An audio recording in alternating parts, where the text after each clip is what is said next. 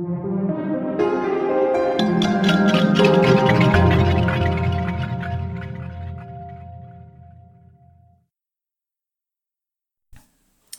в этом подкасте хотелось бы поговорить о таком состоянии, как я остался без работы. И хотелось бы давать вопрос, а хорошо это или плохо? Наверное, вам покажется это нелогичным. Ну, как это может быть хорошо, если ты остался без работы? Так вот, давайте порассуждаем. Значит, здесь исключительно мое мнение, мой какой-то опыт, мои знания, поэтому э, не могу сказать, что это прям вот стопроцентная истина, да. Каждый для себя принимает свое какое-то решение и делает свои какие-то выводы. Буду рад обратной связи, э, буду признателен, если что-то напишите. Возможно, сделаем с вами развернутое какое-нибудь интервью, пообсуждаем на эту тему. Но суть в чем? Значит, э, что такое остаться без работы? Плохо это или хорошо? Самое первое, что приходит в голову, остаться без работы, остаться без источника дохода. На что я буду жить, на что я буду кормить семью, если есть семья, э, чем я буду платить за квартиру, э, что я буду вообще делать, да, именно с платежами. Так вот, давайте посмотрим на это иначе. Остался без работы и остался без дохода. А всегда ли это одно и то же? Представим, что гипотетически у нас есть какой-то пассивный доход, там либо сдача в квартиры в найм, либо какое-то там, может быть, э, пособие, либо какие-то там еще, еще какие-то доходы. И есть работа. Мы потеряли нелюбимую работу, на которую мы ходили 5 дней в неделю, а с 8 до 5, ну, у каждого свои графики, кто-то ходил через день, через два, с большим объемом часов. Но особой радости это не доставляло. И мы ходили на работу только потому, что нам это было надо. Потому что нам нужно было получить зарплату, нам нужно было покушать, нам нужно было заплатить по счетам. Теперь представьте, у вас больше нет этой работы. Вам не нужно вставать рано утром, идти туда, куда вы не хотите идти, делать то, чего вы делать не хотите, и общаться с теми людьми, с которыми, в принципе, общаться вы не хотите. Конечно, это не касается всех, да, потому что есть любимая работа, есть любимый коллектив, причем не в кавычках любимый, а самое что ни на есть любимый, да, который, в принципе, а, в, каком-то, в какой-то степени вторая семья. Но это уже больше, наверное, такое ответвление. Значит, суть в чем?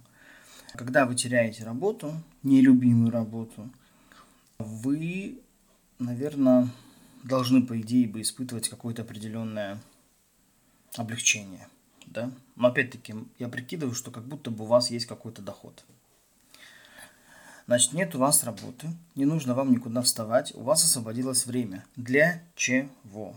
Я поверю, что неделю первую вы будете отдыхать, э, там, не знаю, спать, смотреть телевизор, убираться, если кому-то что-то надо, какие-то текущие дела доделать. Причем текущие дела можно доделывать и неделю, и две, и три, и, и целый месяц.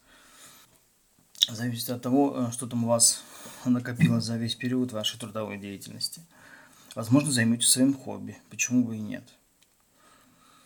Самое главное, что в этот период выбираете свои действия вы.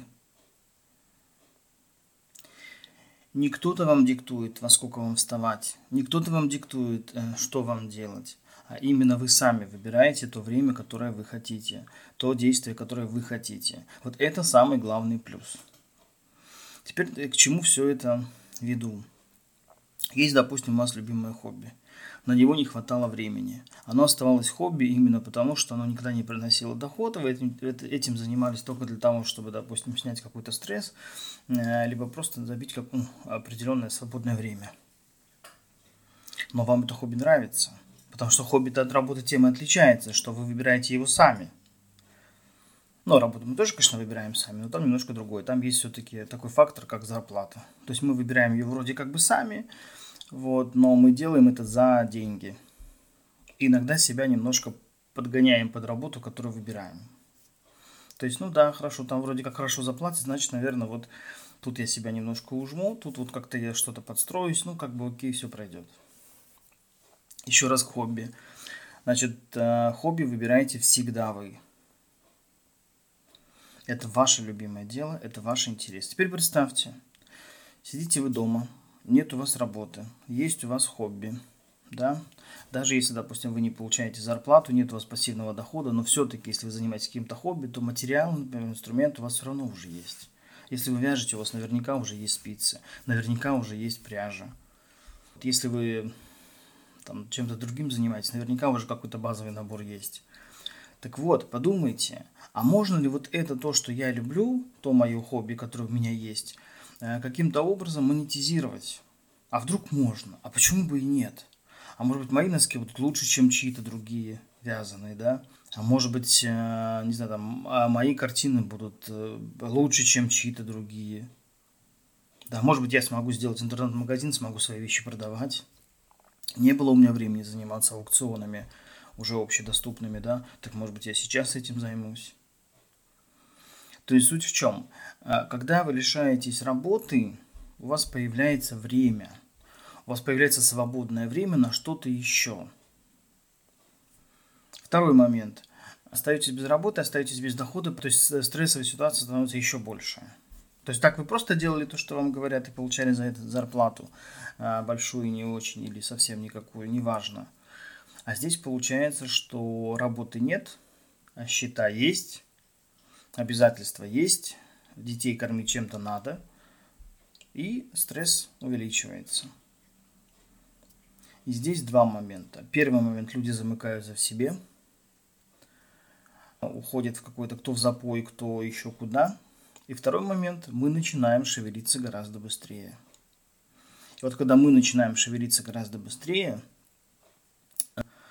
у нас гораздо больше, наверное, вариантов выбрать что-то более подходящее. То есть, когда мы сидим на нелюбимой работе, мы просто думаем, ну, вот было бы неплохо поработать вот там-то. Вот я вот когда-то была маленькой, или я был маленьким, и я вот хотел, значит, вот там-то работать, да, ну, или вот в той-то области, или в той-то сфере. А тут вот вроде как-то так не получилось, сложилось вот, вот именно так, как оно сложилось. Сейчас, может быть, есть смысл попробовать. А вдруг вот там, именно в той области – Э, мне повезет. Вы можете возразить, ну, конечно, если я всю жизнь был, допустим, там охранником, ну, не всю жизнь, а большую часть, например, своей жизни был охранником, а хотел я работать воспитателем в детском саду. Понятно, что это образование, да, которого нету. Это опыт, которого нету. Но это, скорее всего, такие случаи, ну, ну, вот данный пример, он, наверное, слишком такой контрастный. К счастью, для нас – в кассе по безработице есть программы, которые помогают либо как бы повысить свой уровень образования, вот, либо получить какую-то новую профессию. Что касается профессионального образования, то в Эстонии оно существует, и оно э, бесплатное. В большинстве случаев я не говорю о курсах повышения квалификации, которые тоже, кстати сказать, могут быть бесплатными, а могут быть и платными. Биржа касса по безработице, да, оплачивает, либо помогает частично оплачивать, либо компенсирует какими-то э, методами обучения, если оно платное, и если вы а, подтвердите, что оно вам надо. И вот это важно. Значит, на, в, кассе по безработице, все время хочу сказать на бирже, в кассе по безработице есть э, карьерный консультант. Значит, когда вы остались без работы, у вас остается два варианта. Один вариант искать работу, что логично. Другой вариант – заниматься чем-то, что вам нравится. Причем заметьте, что это не одно и то же. Когда а, я упоминал о хобби, я как раз имел в виду ту деятельность, которую вы бы могли монетизировать. Работать на кого-то по трудовому договору значит играть по тем правилам, которые придуманы для вас кем-то. И когда вы выбираете монетизацию своего хобби, вы сами регулируете время, место, сами регулируете рабочие часы. Выбор монетизации хобби не всегда означает более простое, более легкое решение. Скорее даже наоборот. Когда вы играете по чьим-то правилам в пределах трудового договора, большая часть э, моментов за вас уже решена. Вам дали инструкцию, вы работаете по ней. Когда вы выбираете свое хобби, инструкции как таковой нет. Вы сами решаете, сами э, планируете, сами выбираете. Вы выбираете определенный материал. Вы выбираете продукт, который будете производить. Вы выбираете клиента, которому будете э, продавать. Причем вы его не просто выбираете, вы его реально ищете. Потому что сейчас, э, к счастью, либо к сожалению, но почти все уже произведено, почти все уже есть. И придумать какую-то уникальную услугу, уникальный продукт практически невозможно. Выходя на рынок со, своей, со своим продуктом, со своей услугой, будьте готовы к тому, что Вася, Петя или Маша будет делать то же самое. Э, самый большой плюс того, что вы выбираете именно свое хобби, заключается в том, что все трудности, которые будут у вас, они будут перекрываться тем, что вы любите то, что вы делаете. Да, это точно так же будут, э, возможно, короткие ночи, и спать вам придется гораздо меньше. Да, у вас возникнут трудности э, с изучением каких-то дополнительных материалов. Вам придется изучать, как работает бухгалтерия, как ее организовать. Вам придется изучать какие-то законодательные акты, в пределах которых, возможно, вы будете работать. Вам придется изучать какие-то административные функции, с которыми раньше вы не сталкивались. Но тем не менее, вы это делаете для себя, вы это делаете для своего будущего. И самое главное, вы это делаете через то, что вы любите. То есть через ваше хобби. В дальнейшем у вас появится возможность все это делегировать, в кому-то передать. Кто-то будет заниматься вашей административной частью, кто-то будет заниматься вашим бухгалтерским учетом, кто-то будет заниматься еще чем-то, вы можете э, давать все свои силы и все свое время конкретно изготовлению вашего продукта. То есть то, что, в общем-то, вам нравится. Давайте поговорим о самом таком простом, самом, наверное, более-менее, ну, наверное, всем понятном примере. Мы вяжем носки. У нас есть пряжа, у нас есть инструмент, в данном случае наши спицы, у нас есть мы. Э, наш опыт говорит нам, что на изготовление такой-то пары носков нам нужно столько-то граммов пряжи. Это, в принципе, все, что мы знаем. Да, мы знаем, как вязать, мы знаем какие-то интересные узоры, которых, возможно, не знает никто. Мы знаем, как э, добавить какую-то дополнительную нитку, чтобы, например, сделать э, более усиленную пятку. Мы много чего можем знать, но мы не умеем продавать. Дальше возникает вопрос.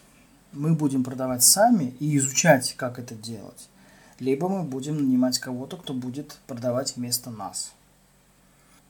Если у нас есть финансовая возможность, конечно же, мы можем кого-то нанять.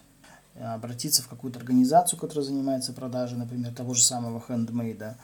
Или, так сказать, сдать в, в магазин на реализацию. Либо какая-то какая организация сама выкупит ваш продукт и будет уже продавать его самостоятельно. Бухгалтерский учет вы можете вести сами, вы можете передать его кому-то, кто э, в нем специалист. Сейчас в открытом доступе на YouTube есть много разных видеоуроков, есть много лекций о том, как продавать свой товар, где продавать свой товар, как его рекламировать. Для того, чтобы монетизировать свое хобби, необходимо, конечно же, изучить э, ситуацию на рынке именно в вашем, вашей области, вашей отрасли примеру, кто еще производит аналогичный продукт, по какой цене он его продает и кому вообще он его продает. Если вы состоите на учете в кассе по безработице, как безработ, вы можете пойти на курсы по предпринимательству, вот, где, в принципе, все основные темы будут озвучены. Там вы можете задать свои вопросы, там же можете написать э, бизнес-план, и через кассу по безработице, через пособие на предпринимательскую деятельность вы можете начать свою деятельности.